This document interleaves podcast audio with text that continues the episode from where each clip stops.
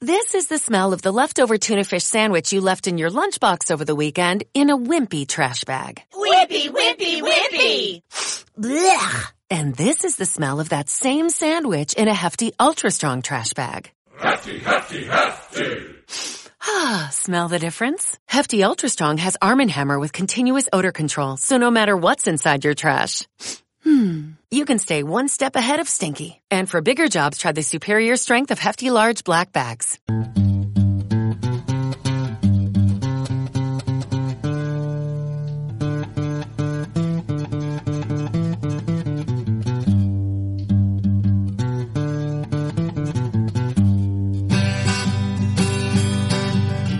Los la pasan yendo y viniendo.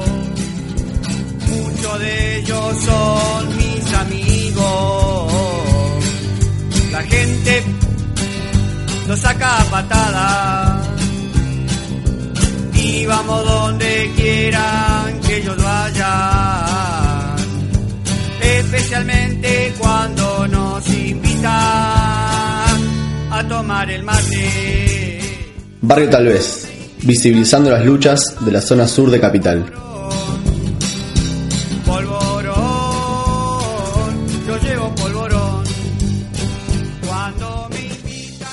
¿Qué tal? Buenas tardes, Barrio Tal vez. Primer programa, programa piloto, acá con los muchachos, compañeros de la Caterva, amigos, no tanto, conocidos, empezando a hacer un programa que intentamos visibilizar algunas luchas de zona sur de Capital, como bien decía el spot, con la canción de Willy Polporón, una canción que elegimos por un poco por lo bizarra, por lo amigable, por lo que suena así barrial. Y bueno, vamos a Vamos, es un programa que vamos a estar una hora de 4 a 5 los martes, vamos a intentar tener frecuencia y que dure bastante tiempo en lo que es la grilla de la caterva. Eh, no estoy solo, somos cinco y bueno, ya está, están Juan y Emma y Anto, que están a- eh, como oyentes del programa y somos cinco. A la derecha tenemos a Sherman Posta, Sherman Gutiérrez que está debutando en los micrófonos de la caterva, que nos va a traer información alternativa y algunas noticias particulares de- del barrio, de la zona sur y en general. German, Sherman, Germán, Ger, ¿cómo te va? Buenas, acá andamos. eh, un poco nervioso, la primera vez que, que estoy en, en el aire. Tranquilo, Ah, tonta, no pasa nada, boludo. Pero nada, contento de estar acá, no sé. No sé mucho ¿Estás contento? Sí, la verdad que sí. Bueno, tengo dos viejos conocidos enfrente. Con ellos hacíamos rumbos radiales que quedó un poco, no, quedó en stand-by definitivamente. Y re- retomamos con esta nueva idea de barrio tal vez. Con algunas cosas parecidas y otras no. Lo parecido también son los dos integrantes. Vamos a presentar primero al especialista en deportes, al number one, al futuro Bonadeo. Ponele. Pobre. Pobre, ¿no? Fran, ¿cómo te va, che? ¿Qué tal, Diego? Un gusto estar nuevamente acá y extrañaba la caterva y ahora con este nuevo programa que estamos iniciando y que espero que nos vaya bien, de todas maneras. Esperemos que nos vaya bien, que tengamos oyentes, que se puedan eh, visibilizar algunos temas y algunas luchas que nosotros vamos a intentar justamente eh, hacer notar. Eh, del otro lado, no, no, perdón, me salté a Yani. Siempre te falta yo. Siempre te la, olvidas. la única mujer en el, en el programa, la voz femenina, que no- ha grabado un spot. Creo que el, un- el mejor spot es el que grabaste vos. Sí. Exacto. Yani, ¿cómo andas? No esperábamos menos, igual. No esperábamos menos. Vos nos trajiste, Yani nos va a traer también un poco de información alternativa en el bloque que vamos a tener ahora en un ratito, que es un poco más general de, de la situación de, de un poco de la capital, de la ciudad y de algunos otros lugares también de la Argentina. Pero del otro lado de la pecera, en este momento, porque nos vamos a ir turnando para conducir, para, para operar, para hablar de todos los temas y la idea es ir rotando, ahora en este momento está Emma con los controles, allá con su micrófono prendido cerca de su boquita hermosa. ¿Cómo estás, Diego? ¿Todo bien? Acá, bueno, operando como siempre, pero participando de un programa barrial, este, con un poco más de información también. Lo- Los compañeros de Rumbos ya tienen un poco de experiencia también en la, en la situación. Este, así que bueno, muy contento de estar participando en este programa. Así es, en eso, en eso coincidimos todos, estamos todos contentos. Ahora vamos a escuchar un poquito de música en un segundito nomás y vamos a empezar ya a meternos en el bloque de información alternativa. alternativa. Diego, nos presentaste a todos, pero no te presentaste a ti mismo. Ay, yo soy Diego, el hijo de uno. Yo, yo soy Diego y bueno, voy a intentar conducir el primer programa. Después, como ya he dicho, rotaremos y hablaremos un poco en el, en el, bloque más importante, que esto sí no lo presenté y ahí colgué. Es el bloque del barrio. El EAC barrio es Barracas, La Boca, eh, Pompeya, Constitución, San Telmo y todo lo que es bien cercano a la zona sur de Capital, que muchas veces es lo más olvidada en este caso por el gobierno macrista, que es el gobierno que tenemos de turno acá, y hay varios abandonos, varias peleas que no están siendo sacadas a la luz por los medios grandes y para aquí están para eso estamos nosotros acá vamos a escuchar entonces un poquito de música ¿qué tenés Emma? ¿tenés algo? Paisano de Hurlingham de Divididos. bien arriba bien arriba vamos con Paisano de Hurlingham Bueno, dedicado a, a uno que andaba por ahí con una remera de Hurlingham. Ahí estás.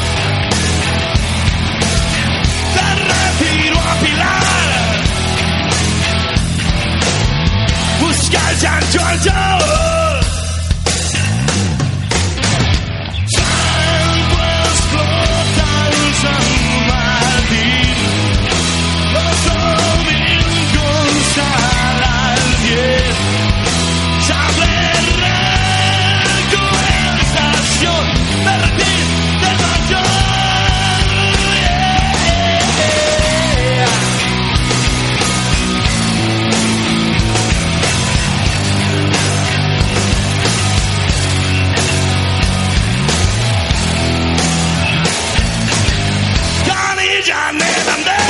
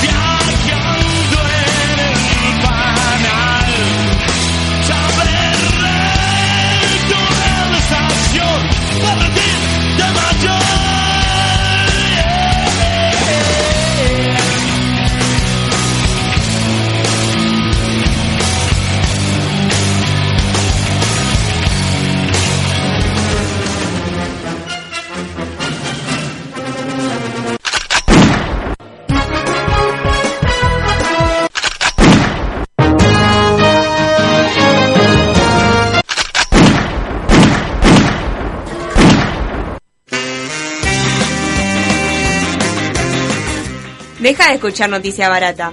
La contrainformación en Barrio Tal vez.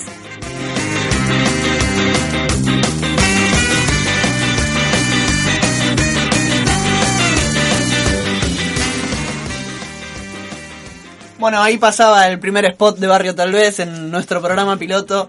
Eh, ahora vamos a meternos directamente ya sin más en el bloque de información alternativa donde nosotros vamos a estar intentando contar eh, algunos algunas situaciones, algunas luchas que no se cuentan en los grandes medios. Eh, consideramos importante este, este espacio, este bloque, porque más allá del poco debate, por el poco tiempo que podemos llegar a generar, eh, sí queremos eh, no dejar pasar algunas situaciones, como las que nos va a contar acá a mi derecha eh, Germán. Bueno, esta noticia sucedió el miércoles 24 de julio, fue la semana pasada, y los profesionales de la salud porteña, que tanto los médicos como los no médicos, se encontraron con que había un error, entre comillas, en la liquidación de los saberes. Mm. Eh, cuando pidieron explicaciones, el, el gobierno de la ciudad, lo que la justificación que, que- que dio fue que en las, las anteriores liquidaciones de los meses anteriores había habían existido algunos errores que les permitía ahora descontarle a los a los médicos y no médicos, a los profesionales. Por lo tanto, nada, ahora están a la espera de ver a ver qué, qué, qué sucede y qué, cómo pueden plantear esto. Lo que pasó fue que los médicos, algunos profesionales de la salud, terminaron cobrando menos, Menos. de lo que les correspondía cobrar. La excusa del gobierno fue errores en la liquidación. Tal cual, y esto afectó a cerca de 15.000 trabajadores.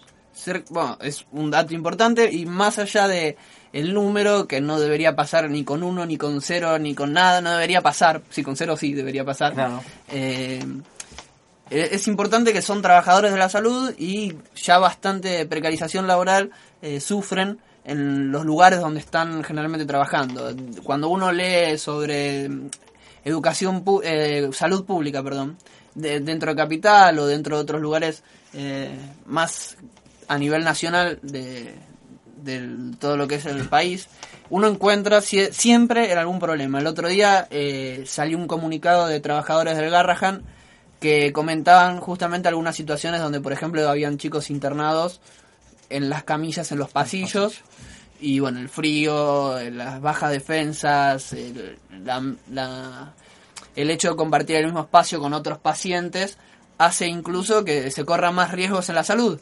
Entonces es cuando uno acá empieza a dudar y plantearse, vas a un hospital y puedes llegar a tener muchas más complicaciones, incluso a veces, no siempre, eh, con, con las que con las que puedes entrar. En este caso es el trabajador de la salud es el médico, es la salud de la gente.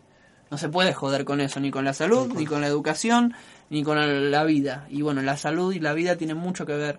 Y en este caso el gobierno se limpia las manos. No, aparte, si les descuentan a trabajar, el problema de ellos. O se hubieran dado Claro. cuenta antes, ¿qué me venís a decir ahora? Además, sacar plata. Sí, no, el, el gobierno es una, es una forma fácil de excusarse, me parece a mí, primero, y para za- zafar del paso y poner más, fue un error de la liquidación. Es, el tema es que se- la lucha es tiene que estar para que después le devuelvan la plata. Yo tengo ahí esperanza y creo que le van a devolver eh, lo que le corresponde, pero a raíz de eso se van a tener que surgir muchas luchas y se tiene que difu- difundir esto para que el gobierno quede expuesto. Porque si no, si no hay una exposición y, y no hay un ridículo en el que quedan, realmente no les interesa. Sí, cabe aclarar igual que no tuvo mucha difusión.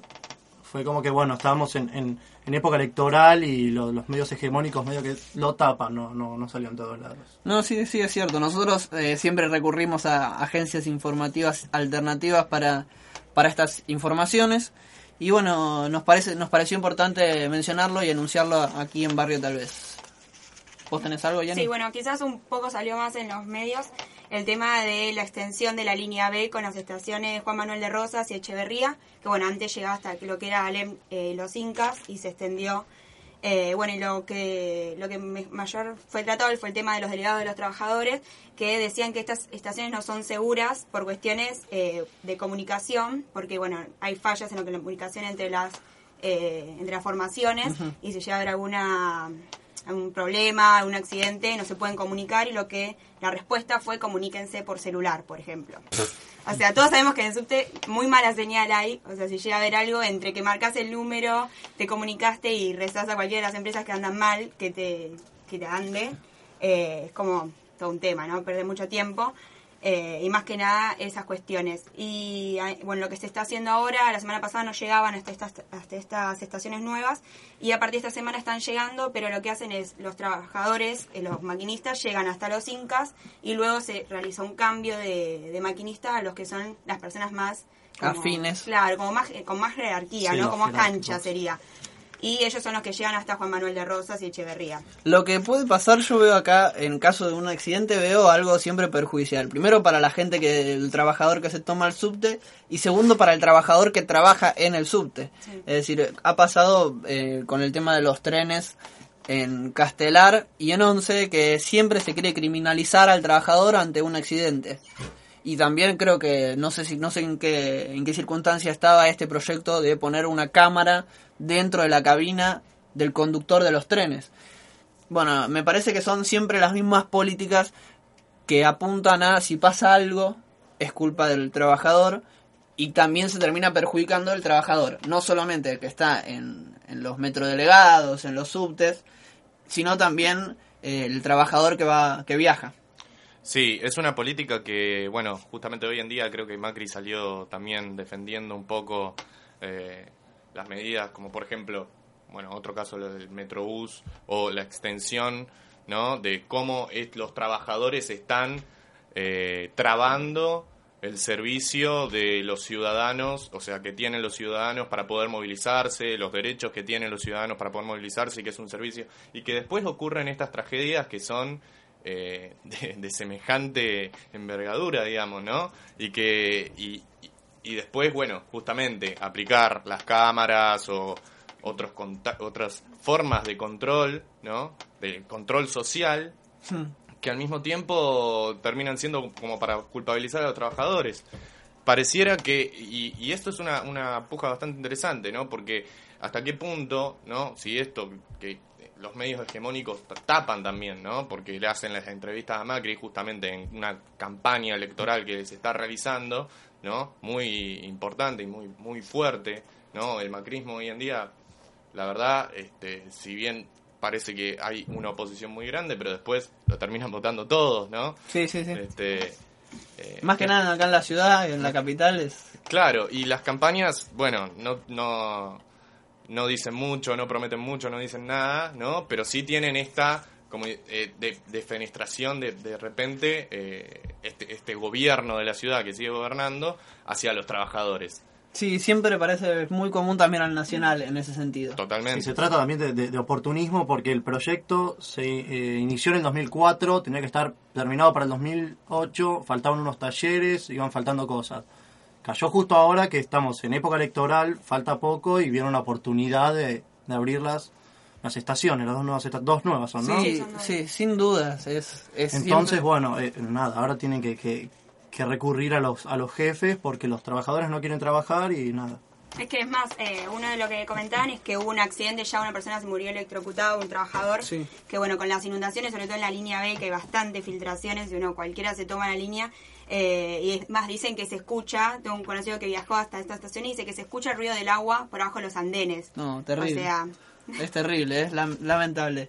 4302-1203 para que se comuniquen con nosotros, Barrio tal vez en nuestro Facebook, para que puedan ir comentando todas las noticias y novedades que nos vayan sur- que les vayan surgiendo. Barrio.talvez.gmail.com nuestro correo. Ah, mira vos, no lo sabía. Gracias, Fran. Seguimos entonces con una noticia que tiene Emma ahí preparada detrás de los controles. Una noticia que tiene que ver con eh, el ar- las armas. Ah, bueno. ¿Qué, qué-? Pero, no, bueno, eh, lo- la voy a leer un poco porque no la tenía muy estudiada. Dice, con el argumento de sacar las armas de la calle, Hmm. el gobernador bonaerense Daniel Scioli y, el, y su ministro de Justicia y Seguridad, Ricardo Casal, impulsaron una modificación al Código Procesal Penal de la provincia para denegar la excarcelación en caso de tenencia o portación ilegal de armas de fuego. La modificación al Código Procesal Penal, que entró en vigencia el 22 de junio de este año, establece que la dene- denegatoria a la escarcelación, de, de- denegar esta, la escarcelación, Sí. sería en caso de que el imputado hubiera intentado eludir el accionar policial, evadir un operativo público de control o, de cualquier otro modo, desobedecer, resistirse o impedir el, el procesamiento, el procedimiento que, que tiene que ver con el accionar de la policía. Lo que le da más poder a la policía, ¿no? Es darle poder a la policía. Este, y bueno, esta cuestión de eh, la aportación de armas de fuego eh, de manera ilegal y un control eh, sobre eso, que bueno, sabemos cómo hoy en día si hay espacios de resistencia, organizaciones, eh, movidas tan grandes que se están armando hoy en día en la ciudad, conocemos, bueno, lo que ha pasado quizás acá cerquita, ¿no? En, en el Borda, Claro. ¿no? Que hubo una represión muy fuerte de la policía. Si estos espacios, ¿no? Que se están organizando, que están luchando tanto por la salud, por la educación, este, por el espacio público, eh, tienen que de alguna manera defenderse, ¿no? Digamos, no estoy Sí, es diciendo la que única forma que tenés. Armamento ilegal, ¿no? Pero eh, defenderse de la policía y la policía los avasalla, los atropella y por cualquier, de alguna, si se, se desobedece o se resiste a esa situación, Sí, e- en un punto es, la- es criminalizar también, porque re- recordemos que las cárceles, eh, en un 98% están integradas por gente pobre, y eso es claramente una política. Y ahí también un poco se apunta cuando eso de, negar la, la escarcelación y a mantener más tiempo presos a determinado sector social que es el que se al que se le tiene miedo de que se levante, por así decirlo, porque es el más grande. Lamentablemente el la clase humilde es la que más cantidad de personas tiene. Entonces, bueno, en un punto también eso de denegar la, la excarcelación habla para mí de eso y bueno, más allá de las leyes que se le da más poder a una policía que es completamente corrupta y sirve solamente, se utiliza solamente para reprimir a la- al pueblo, ¿no? Sí, hay que pensar en una situación donde, por ejemplo, si, si, si, si lo paran a uno en la calle y no hay testigos, digo, está la, es uno y la policía. Entonces, ¿cómo se puede saber que, que, que tenías armas realmente si después de todo, eh, hoy en día es una práctica habitual cuando la, la justificación que tiene el policía para disparar es que la otra persona tenía una- un, tenía un arma y si... ¿Cómo sabes realmente que la otra persona tiene un arma Claro, si no hay testigos? la, la famosa plantación de pruebas. por eso mismo, es complicado, es una situación... Así es, muy complicado y seguimos entonces. ¿Vos tenés otra noticia más? No tenés más noticia. Emma, vos te quedó otra. No quedó nada en el tintero, entonces vamos a escuchar un poquito de música si les parece bien. 4302-1203 es el teléfono de FM La Caterva, radio interferida eh, por la inoperancia de la AFCA. Nosotros seguimos luchando por recuperar nuestra frecuencia, que es la 97.3. Tenemos fe, creemos que con la lucha vamos a poder conseguir perdón, nuestro objetivo y seguiremos entonces luchando de- desde aquí, desde FM La Caterva.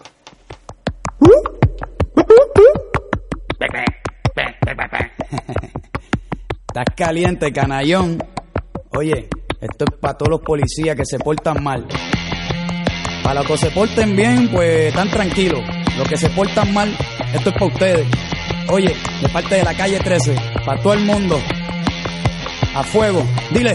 Hoy le voy a rendir tributo al que se graduó del instituto a prueba de bruto. Con su casco y con su chaqueta, botas negras, uniforme azul con dos baquetas, modelando en su motocicleta. Por ahí va el policía analfabeta repartiendo galletas con cara de padrastro abusivo. Un orangután con cerebro primitivo, amante de partir costillas con macana, es más puerco que un blanquito racista de Luisiana su barriga barraca. En las tetas engancha su placa. Aquí te traigo veneno de rata. A ti te dedico todo lo que dice mi libreta. A ti mismo, el que mató a mi hermano Cristo fue el puñeta. El mismo que le partió las muñecas. El mismo que allá adentro va a tener que cuadrar con los. También mataron a Arnaldo Darío y a Santiago Marí Pesquera. Carlos Enrique por estar agarrado a una misma bandera. Guardias contaminados como arroz con golgojo. Cuando calle 13 abre la boca, ustedes abren los ojos. A mí me aburre hablar del sistema, pero me jode como enema el sistema. Así que le saco el dedo al sistema, así que le escupo flema al sistema. A mí me aburre hablar del sistema, pero me jode como enema el sistema. Así que le saco el dedo al sistema, así que le escupo flema al sistema.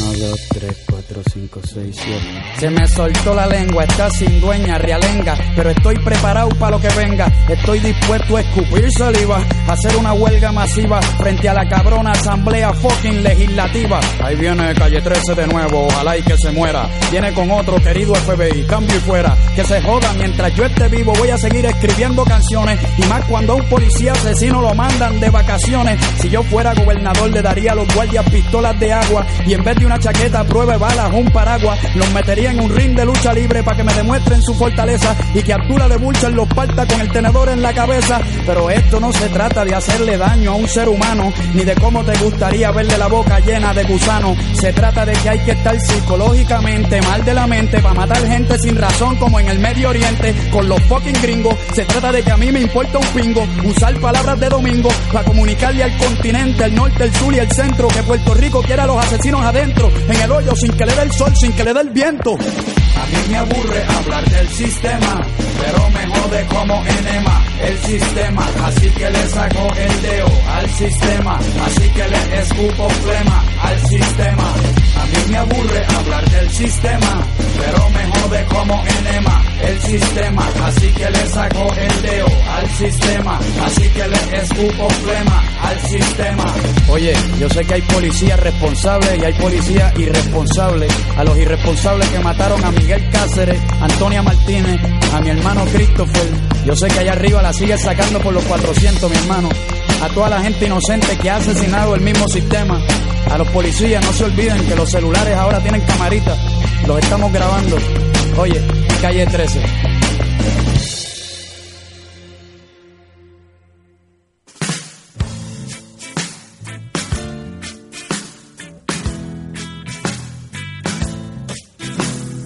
Yo soy, bueno, lo que se dice, que soy Norman Brisky, yo quiero seguir escuchando a la caterva. ¿Cómo puede ser que la caterva le hayan cerrado la boca? Eh, les va a costar caro, porque van a salir tres antenas nuevas de ahí. Decíselo ya a esta gente de porquería que lo único que tiene en la cabeza es hacer negocio. La caterva va a estar viva y si hace falta estar ahí, yo hago de antena. FM La Caterva 97.9.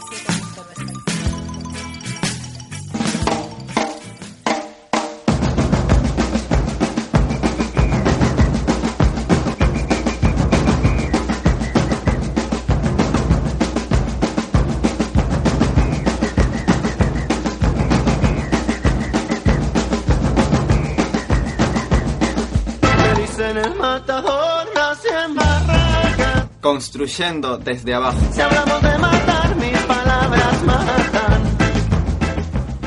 Bueno, así pasamos tercer bloque o segundo, tercer bloque de Barrios tal vez. Estamos, estamos un poco perdidos intentando producir lo que es el primer programa.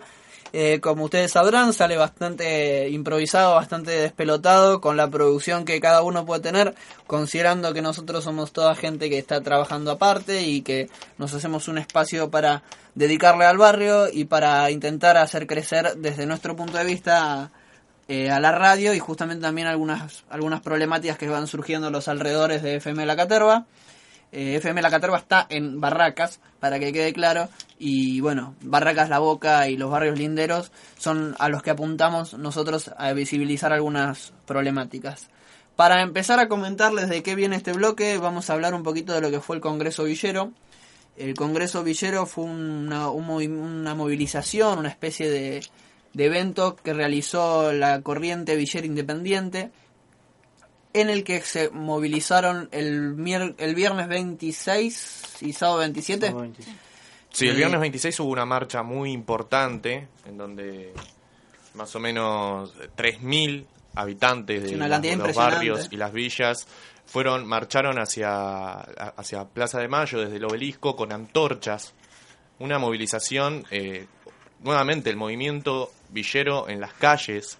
Y muy emocionante, de- ¿no? Las imágenes esas de ver a la gente eh, tan humilde eh, juntada, protestando y reclamando y haciéndose visibilizar, ¿no? Sí, sí, sí, en un acto que se realizó ahí en Plaza de Mayo, donde hablaron los, los referentes de, de esta corriente Villera Independiente, que, que es ya hoy en día eh, un movimiento de masa que, que bueno, nuevamente, lo- el movimiento villero que sale a luchar eh, por las reivindicaciones, por la urbanización de las villas, por vivienda digna, este, por eh, las cuestiones del medio ambiente, eh, la- por la salud, ¿no? Por todo lo que eh, los gobiernos, los malos gobiernos, no están realizando hoy en día en, en este país y este, es un movimiento, un actor político y social, ya una organización que desde el año pasado que se vino conformando, el año pasado fue el primer Congreso Villero, este es el segundo que se ha realizado. Este, los villeros hoy en día son vecinos que viven en los barrios, en las villas y que se están organizando y que luchan contra los malos gobiernos. Hoy en día eh, lo- el lema que ellos tienen es eh, eh, justamente contra, contra los malos gobiernos y eh, generar un- una especie de gobierno donde se mande obedeciendo. Sí, donde el pueblo manda, el gobierno obedece. Exactamente. Y eso realmente eh, es muy cierto y debería ser así, ¿no? El gobierno debería ser para el pueblo y es- esa es la forma que no está sucediendo acá. Desde, la- desde el Congreso Villero, que de- también te lo completo además con la información, se realizó una segunda jornada el sábado en la Escuela mm, República de Haití, Sí, en Barracas, en, en Barracas. Lafayette y Luján, donde se bueno se organizaron distintas comisiones, eh, se juntó la gente y otra vez eh, se juntó para pensar cómo armar un proyecto para justamente ser visibilizados. Por un punto es una lástima que se tenga que luchar tanto para que se les cumplan los derechos que tiene cada persona, que es vivienda digna, salud, eh, trabajo, que es lo que debería cada gobierno garantizarle a cada una de las personas. Pero por otro lado, es excelente que se pueda realizar esto. Es creo que la mejor forma de que una persona pueda crecer, pueda aprender y es muy valorable lo que hace la corriente villera independiente eh, desde este punto de vista, me parece a mí. No sé si Sí, ustedes coincido plenamente.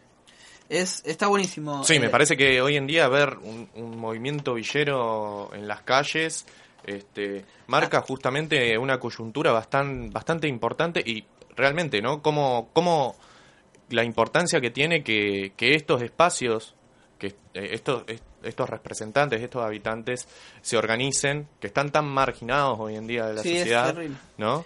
Este, estén organizados y puedan luchar y puedan luchar eh, desde esta concepción, ¿no? Sin punteros políticos, que se organicen, que tengan este, una forma de organización mucho más horizontal, ¿no? Donde se debata este, de manera más eh, clara, digamos. Sí, donde ¿no? haya más, debates, más entre, debates, entre todos. abierto. Y el tema, a mí una de las cosas que más me sorprendió, para bien, es la cantidad de gente. 3.000 Sí, personas en el centro porteño un viernes a la noche manifestándose por lo que ellos creen y que es lo correcto.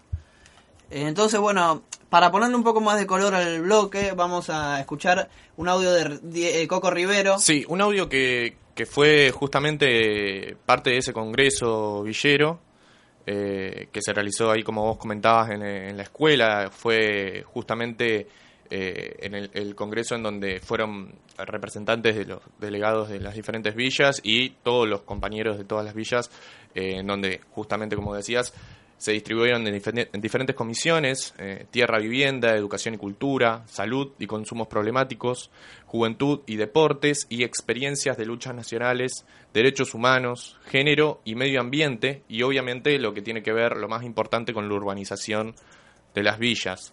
Eh, también asistieron legisladores, diferentes legisladores que algunos hoy en día este, están también postulándose a candidatos este, para senadores, como es el caso de Alejandro Bodar, legisladores de- del campo de la izquierda.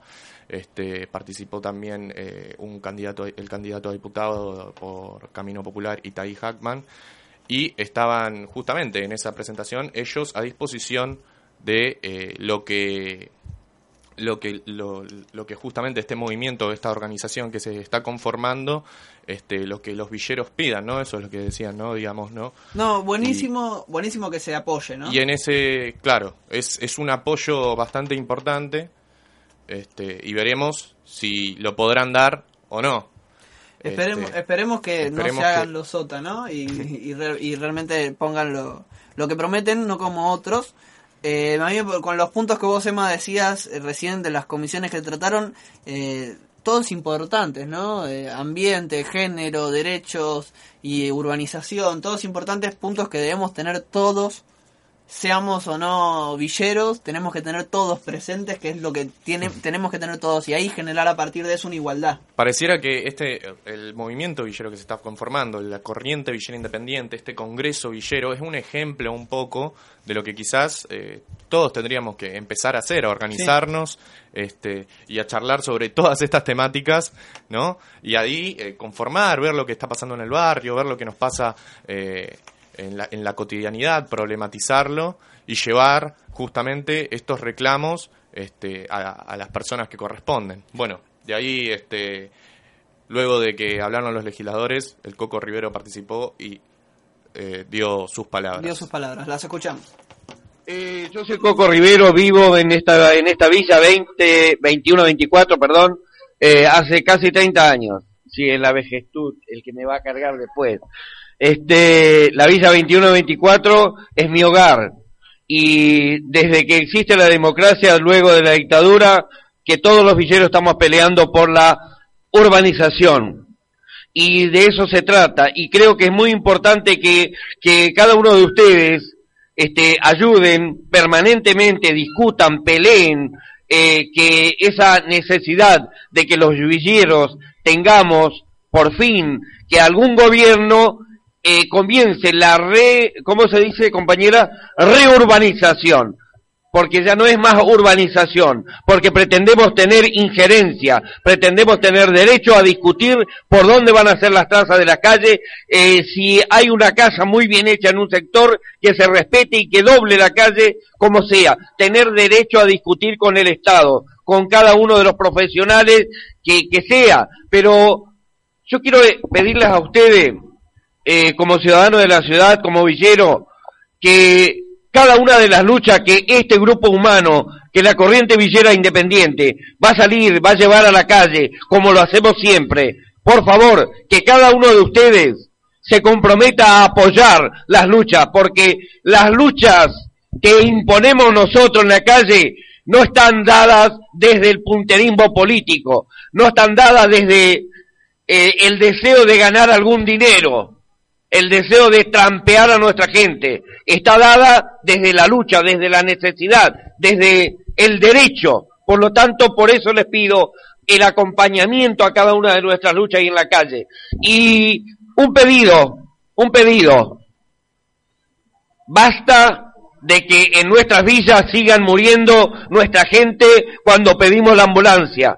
La ambulancia a las 24 horas en cada villa. Exíjanle, pídanle, como se dice cuando se le exige a un ministro, en este caso de la salud, que venga a la legislatura a dar explicaciones de por qué no tenemos la Villa 21, la 24, la Villa 31, 31 bis, la Villa 11, 14, la Villa 20, todas las grandes villas, tenemos lugares donde pueden estar esos, esas ambulancias. Luchen ustedes también como nosotros lo vamos a hacer para tener la ambulancia y nuestra, nuestra gente no se sigan muriendo porque tarda 50 minutos. Y hoy, y lo voy a repetir como lo dije a, a los medios, tenemos toda nuestra villa militarizada y es absurdo que el, bueno, la gente, el ANSES, no, no es ANSES quien manda los, los, el SAME, perdón, este, siga esperando, eh, para mandar, a- para que llegue la ambulancia a nuestro barrio, eh, a una, a un patrullero de la policía metropolitana. Es un absurdo. Quiero algo más.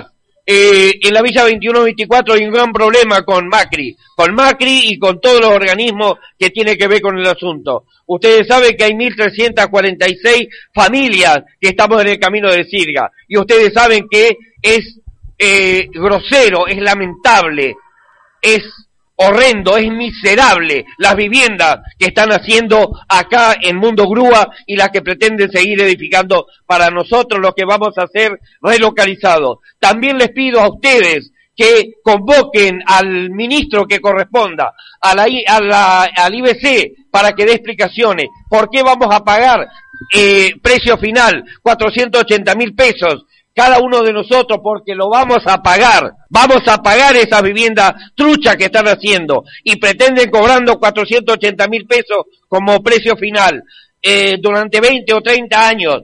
Eh, que edifiquen, que nos den las viviendas dignas permanentes definitivas y que la construyan del modo tradicional. Y ustedes, están mucho en ustedes, los, los, digamos, legisladores que hoy están en la Comisión Vivienda y en otras comisiones que tienen que ver con el derecho ciudadano. Por favor, eh, presionen para que se respete el derecho a la dignidad de la gente de Villa 2124, que somos casi mil, cinco mil personas las que tenemos que salir. Y vamos a salir en paz, pero con una vivienda digna, permanente y definitiva. De eso se trata. Y, a ver, hay muchas cosas que le quisiéramos pedir, pero por favor, alguien me dijo que firmen, que se comprometan y firmen.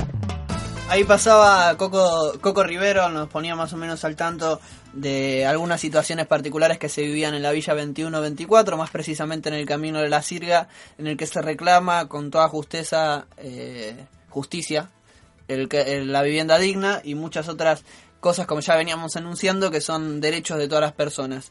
4302-1203 para que se puedan comunicar con nosotros, para que se comuniquen con el programa piloto de Barrio Tal vez, que nosotros creemos que no nos está escuchando nadie, pero es para ver cómo está surgiendo el programa y cómo vamos a ir avanzando más adelante. Esperamos, como ya hemos dicho, tener eh, éxito, lo que para nosotros es éxito, y bueno, visibilizar algunas luchas. Vamos a escuchar un poquito más de música. El musical, el, el DJ Emma nos ha preparado eh, otro temita. En este, en este caso, Gilda es. Gilda. Vamos con Gilda entonces, vamos a, a mover las calles.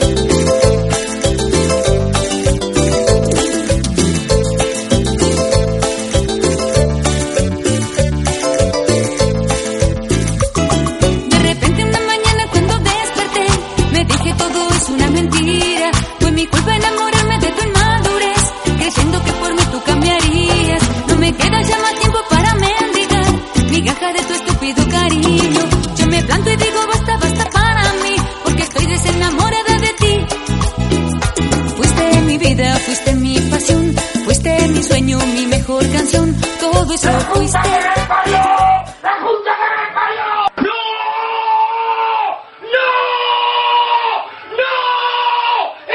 en la B! ¡Estamos en la B! ¡No fue lo que quería el recinto del Foro P! ¿Te das cuenta, Benjamín?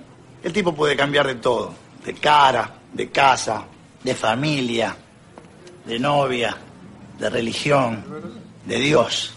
Pero hay una cosa que no puede cambiar, Benjamín. No puede cambiar de pasión. por la forma de pararse en el medio de la cancha, de matarla con el pecho, de volar hasta la raya. Barrio Tal vez, razonando tus pasiones deportivas. No se sabe con qué pie se les va a ir otra vez. Último o anteúltimo bloque de Barrio Tal vez en su primer programa para meternos un poco en la sección sociodeportiva que nosotros así queremos que sea, de la mano de el hombre más lindo del programa. Acá Franz nos trajo algo particular para comentarnos y para que después nosotros armemos un mini debate. ¿Qué tal, Diego? Inicio con la información deportiva. Voy a iniciar con lo que, en cómo se resume esta información, más allá de los temas que vamos, que seguramente ustedes los van a tocar después, es un deportista se desempeña mejor cuando estudia. Es la situación actual del club Guay Urquiza, un club que nació en el 2009 debido a la fusión entre la Universidad Abierta Interame- Interamericana y el Club Deportivo Urquiza.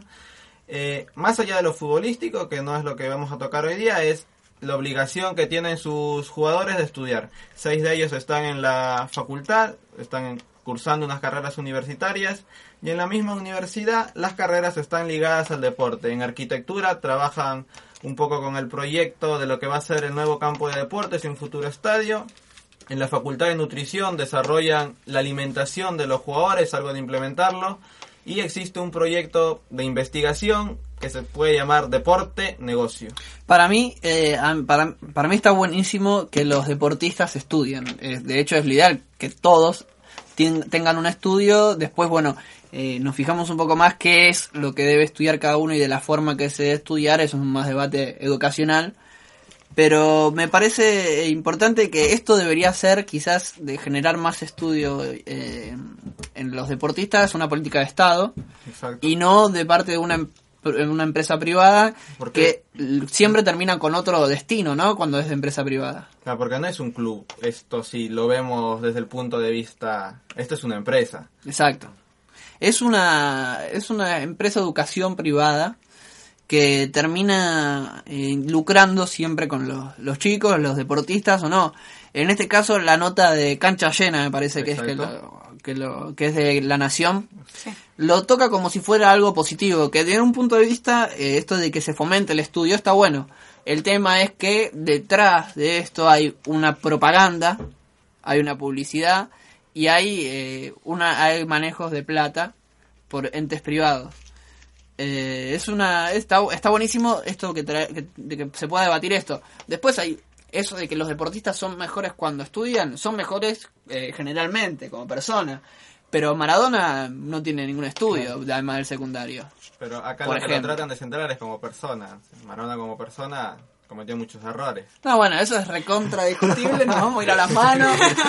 Nos vamos a ir a las manos. O sea, Yo creo que se trata de un negociado entre Sí. institución privada e Exacto. institución privada, digamos, no, no hay más que eso, digamos, ¿no? Como decíamos hace un principio, la cuestión de las empresas, hoy en día, incluso hasta los clubes de fútbol argentinos tienen su sus propias escuelitas, ¿no? La escuela de River, la escuela... Sí, sí, y, es, y es un poco también una estrategia de que, de que bueno, de que los jugadores de fútbol eh, di- digo, de que los jóvenes eh, se entusiasmen y quieran sumarse a hacer, se- seguir esa la carrera, la, la verdadera carrera sería, bueno, te tenemos ahí, tenés como todas las condiciones. Si sos como un profesional arquitecto, vas a laburar para esta empresa. Y si sa- salís jugador de fútbol, laburás para este club, digamos, ¿no? Claro, sí, sí. Este, Y además, o sea, el y- hecho de las escuelitas también es eh, se piensa como una inversión a los chicos, ¿no? Por eso, es una inversión de, de ver, bueno, a ver qué promesa sale, Claro. ¿no? ¿Qué promesa, qué nueva promesa, qué jugador sale? de Vos ha- haces una selección de 300 chicos con que uno tenga el éxito, como vos, vos decían recién lo de River, por ejemplo, el éxito que está teniendo Manuel Lanzini ahora en River, que él tuvo una oferta millonaria, pero con muchos números impresionantes que son inalcanzables para el 80 al 90% de los clubes del mundo, y que Lanzini tampoco es un jugador eh, Eh, excepcional. excelente. Es muy buen jugador, tiene muy buena clase, es joven, eso hace que sea más caro. Pero la- con, es lo que, volviendo al punto, con un jugador de 2000 que la pegaron, un jugador que la pegó entre 2000, se está generando una ganancia increíble para el club. Entonces es cuando ahí empieza a jugar el profesionalismo, eh, las empresas privadas que hacen el Empieza a profesionalismo. más lo económicamente que lo deportivo, en este caso, porque lo mencionas, porque la oferta de Lanzini no era de Portugal, no era de España, era de una liga desconocida, si no me equivoco. Era de Dubái. Dubái, exacto. Que son ligas que también el- están muy ligadas, la liga ligada, ¿no? A, a- a- a lo privado. De hecho, creo que si no me equivoco es en Qatar, que la liga es 100% privada. La liga es de una persona sola que compra todos los jugadores, es dueño de todos los equipos y obviamente es muy aburrida y bueno, ha jugado Batistuta, ahí eh, han jugado varios jugadores que es Mauro Zárate, que ahora está jugando en Vélez. Eh, bueno, es Hay refuerzo Vélez. sudamericanos jugando ahí. Hay varios y bueno, son son ligas que no son para nada Claro, o sea, que se deportivas. Por lo económico, por las ganancias previstas, por lo que puede ganar un tipo que tiene millones de dólares y lo quiere seguir sumando. Y ahí es cuando menosprecia el deporte porque es lo que menos le debe importar al tipo. Es decir, Si le preguntas cuántos jugadores hay en una cancha de fútbol y, Sí, quizá ni sabe, ¿no? y 23 te dice. Con el caso puntual este de la Universidad Abierta, Abierta Interamericana, vos, eh, Ger, tenías una data de unos técnicos, del Claro, tema de los el- técnicos. El, el tema es que eh, la Guay de Urquiza mantiene dos técnicos. No sé porque, bueno, uno era, era jugador de Temperley, entonces lo maneja. Eh, nada, resulta que eh, uno dirige un periodo de tiempo, que son seis meses, un año, es, casi siempre es un año porque es un torneo largo, mientras el otro eh, se perfecciona, va a Europa, hace cursos, hace busca jugadores, pero bueno, digo, no cualquier club puede afrontar ese tipo de gastos. No, de Tener hecho- dos técnicos ya no es para cualquiera. Entonces, nada, los dos son reconocidos técnicos, pero bueno, uno ocupa el rol más de manager, tal vez no sé, para, para un equipo de la C es impensado. Sí, no. Para uno de la B también. Incluso para la mayoría de la A. Por El, muest- el puesto de manager en el fútbol, más de esta especie rotativo, ¿no? El puesto de manager está muy desprestigiado, no tuvo mucho éxito, pasaron Menotti, pasó Bianchi en Boca, eh, ahora está el, uno de los mejores fue Bacedas, es Bacedas en Vélez, y me estoy olvidando seguro de un par, pero son muy pocos, contados con los dedos de una mano los equipos que tienen esta posibilidad de tener un manager. Entonces, bueno, desde acá nosotros queremos dejar bien en claro que cuando de la Nación publican una nota diciendo, miren lo que hace la UAI, que es una empresa privada que le da el, estudio a los chicos, eh, no, el gente de la Nación le decimos de acá desde FM La Caterva que están pensando más en el dinero que en el deporte y en la salud de los chicos. Habría que ver si, si, lo que hace la UAI para el barrio, digo, las actividades que propone, tal vez propone muchas actividades que pueden llegar a ser buenas y que la nación no lo reconoce, o tal vez no, solo piensan que sus jugadores, bueno, estudien para, no sé, mejorar el estadio un día y que les salga más barato, porque un jugador va a ser arquitecto y es hincha de la UAI de Urquiza, ¿no? Sí. Pasa por ese lado. Con la nación tiene un curro con la guay, ¿no? También. Clara- claramente me parece que por ese puede pasar el otro lado. Eh, ¿Te Eh, quedó algo más? Cambiamos totalmente de información, es un tema acá que nuestro amigo Diego Mayo se va a sentir muy identificado, no es una broma.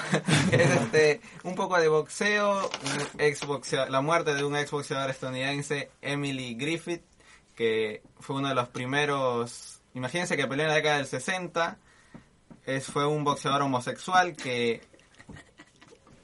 Por eso decía lo de Diego, no mentira. Eh, que en una de sus peleas mató a un oponente que lo discriminó, lo llamó homosexual. Lo curioso es que este oponente era cubano, lo insultó en castellano, pero él tenía varios amigos latinoamericanos, se lo traducieron. En esa pelea él, por la furia, por la euforia de lo que le están insultando, le da una golpiza tremenda y muere, lo mata a su rival. 40 años después reconoce y murió el pasado 23 de julio. ¿De qué La- murió? No sabes. lo publicó Anred, el medio, uno de los medios alternativos que vamos a tocar. Y era importante resaltarle el tema. Entre otras cosas, inicia hoy la Copa Sudamericana. Entre los partidos importantes, un ex campeón, el Real- eh, la Universidad de Chile visita en Bolivia el Real Potosí a partir de las 20 y 30. Bueno, importante la Copa Sudamericana para algunos clubes. También el fin de semana La- empieza... Los equipos argentinos inician en la segunda ronda todavía. Exacto, fin de semana empieza el torneo local. Así que estar pendientes ahí. Emma, eh, ¿tenés algo de música, DJ? Algo de música, un poquito de Manu Chao. ¿les Dale, parece? hacemos un poquito de mano chao, después nos despedimos de este primer programa de Barrio Tal vez. Vamos a escuchar entonces un poquito chao. Tijuana. Bienvenida, mi amor. De noche a la mañana. Bienvenida, mi amor. Bienvenida, mamacita. I'm en ruta a Babilón. Bienvenida a la cena. Sopita de camarón. Calavera no llora. Serenata de amor. Calavera no llora. No tiene corazón. Por la Panamericana. Bienvenida a la aduana. Bienvenida a mi suerte. A mí me gusta al verte. I wanna go to San Diego. I wanna. Si lo de la metro es lo que no vamos a comentar, estamos eh, 4302-1203, último bloque, el bloque de las despedidas, en que cada uno nos va a comentar cómo se sintió en el primer programa de Barrio Tal vez. Y bueno, vamos a empezar a despedirnos. Estaremos todos los martes de 4 a 5, si nuestros tiempos lo permiten. E intentaremos hacer siempre lo mejor para que cualquier persona que esté desde el otro lado de la computadora se pueda informar de la manera que nosotros creemos que es lo mejor. Eh, muchas gracias por las noticias impecables, por los aportes eh, impecables también. Germán Gutiérrez, ¿cómo te has sentido en tu debut al aire? Me sentí cómodo, al principio un poco nervioso, pero después se puede, no, no es, no es nada, nada raro y es como estar hablando con, con los amigos todos los días, pero frente al micrófono. Es, es muy es muy satisfactorio poder hacer radio y después cada uno supongo que lo lindo de la radio es que uno le va encontrando el gusto y lo, la va pasando bien además de sentir que está haciendo algo productivo. Eh, ni hablar del increíble aporte de Francisco José Ábalos Rosvigliosi, que tiene muchos apellidos. No sé por qué dijiste Francisco. No sé por qué dije Francisco. Eh, Franz, que nos trajo acá la información deportiva, nos preparó un poco sobre el tema de la Guay y nos informó un poco sobre ese temita. Muchas gracias, Franz. Yo ya sé cómo te sentís vos con la radio, pero bueno, no quería dejar de agradecerte y de decirte que te quiero mucho. Me decías en el corte que poco serio y bueno, por lo que acabas de mencionar ahora, Es creo poco que, serio. que es poco serio. Pero nada, es el principio del primer programa y la verdad contento como siempre acá en la Caterva. Buenísimo. Y Yani, muchas gracias por, por haber venido. No queremos que vengas Anda más. retirándote. No, bueno, Entre mis risas y mi metro. No, no, muchas gracias y es un gusto seguir haciendo radio con ustedes dos y hacer radio con ustedes, muchachos. No, está bueno que hayamos vuelto cambiando un poco la cara, pero tener un espacio entre todos y que salga mejor. Así es, para eso está FM La Caterva, para darle espacios a las voces que no son escuchadas. Del otro lado de la pecera, creo que sin duda la estrella del programa por una operación impecable y unos aportes también muy, muy eh, acertados. Emanuel Álvarez. Emanuel, no, acá, Álvarez no. Álvarez, Álvarez, no, no, No sé soy Álvarez. dónde saqué Álvarez. Por eso me reí Rodríguez. Tiene una Z, era común. Dale. Bueno, no, muy bueno. Eh, la verdad sí, una satisfacción. una, una gran satisfacción, como lo que vos decías, como lo, lo que dijiste hace un ratito, Diego. eh, da una satisfacción muy importante y se siente que estás haciendo algo productivo al mismo tiempo. Es, es lindo. Es muy, es muy Es una satisfacción, lo dijo tres veces esa palabra. Eh, bueno, agradecer a la gente de FM La Caterva que nos cede el espacio y que nos permite disfrutar de una horita junto a todos ustedes que están de aquel lado, que calculamos que hoy no debe haber nadie, esperemos que el martes que viene haya más gente del otro lado. Nos vamos a escuchar el último tema, como vamos a cerrar siempre nosotros, que es Barro tal vez, recordando un poco al Flaco Espineta y a la negra Mercedes Sosa. Eh, si alguien quiere algo, tiene algo más para decir, que hable ahora. No, nada, bueno, este es, es el piloto igual. El o sea, piloto, Después vamos sí, a sí. seguir arrancando, Prometemos seguir mejor. produciendo un poco más. Me parece que, que estuvo muy bueno para, para ir soltándonos, para ir viendo cómo, cómo sale Sí, al sí, aire. así es, y Sí. esperemos que la próxima ya ni se pague una factura. Nos vamos. Nos vamos, es- quédense escuchando la caterva, ahora viene la retransmisión de Fuerza Centrífuga, más adelante tenemos el programa del Bachi, Infocomunas, Viento de Rebelión y la retransmisión de Fiebre el lunes por la noche, un programa, no se lo pierdan.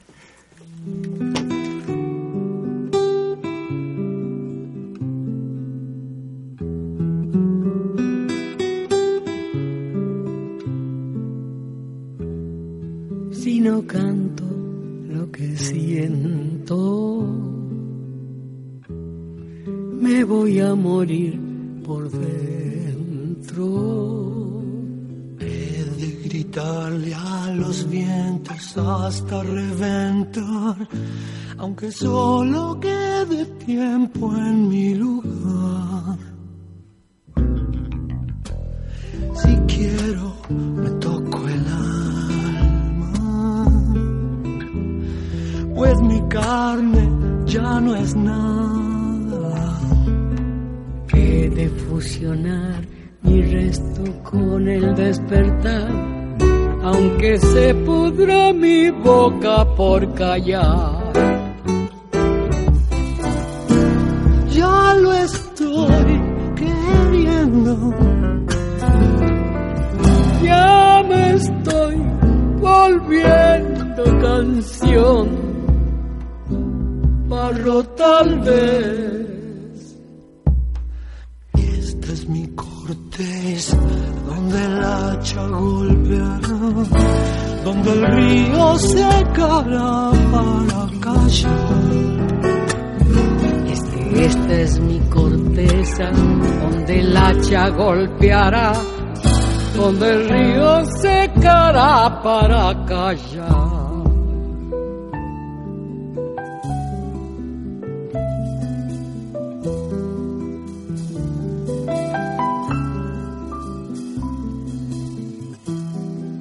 Me apuran los momentos. Ya mi sien es un lamento. Mi cerebro escupe al final del historial, del comienzo que tal vez reemprenderá.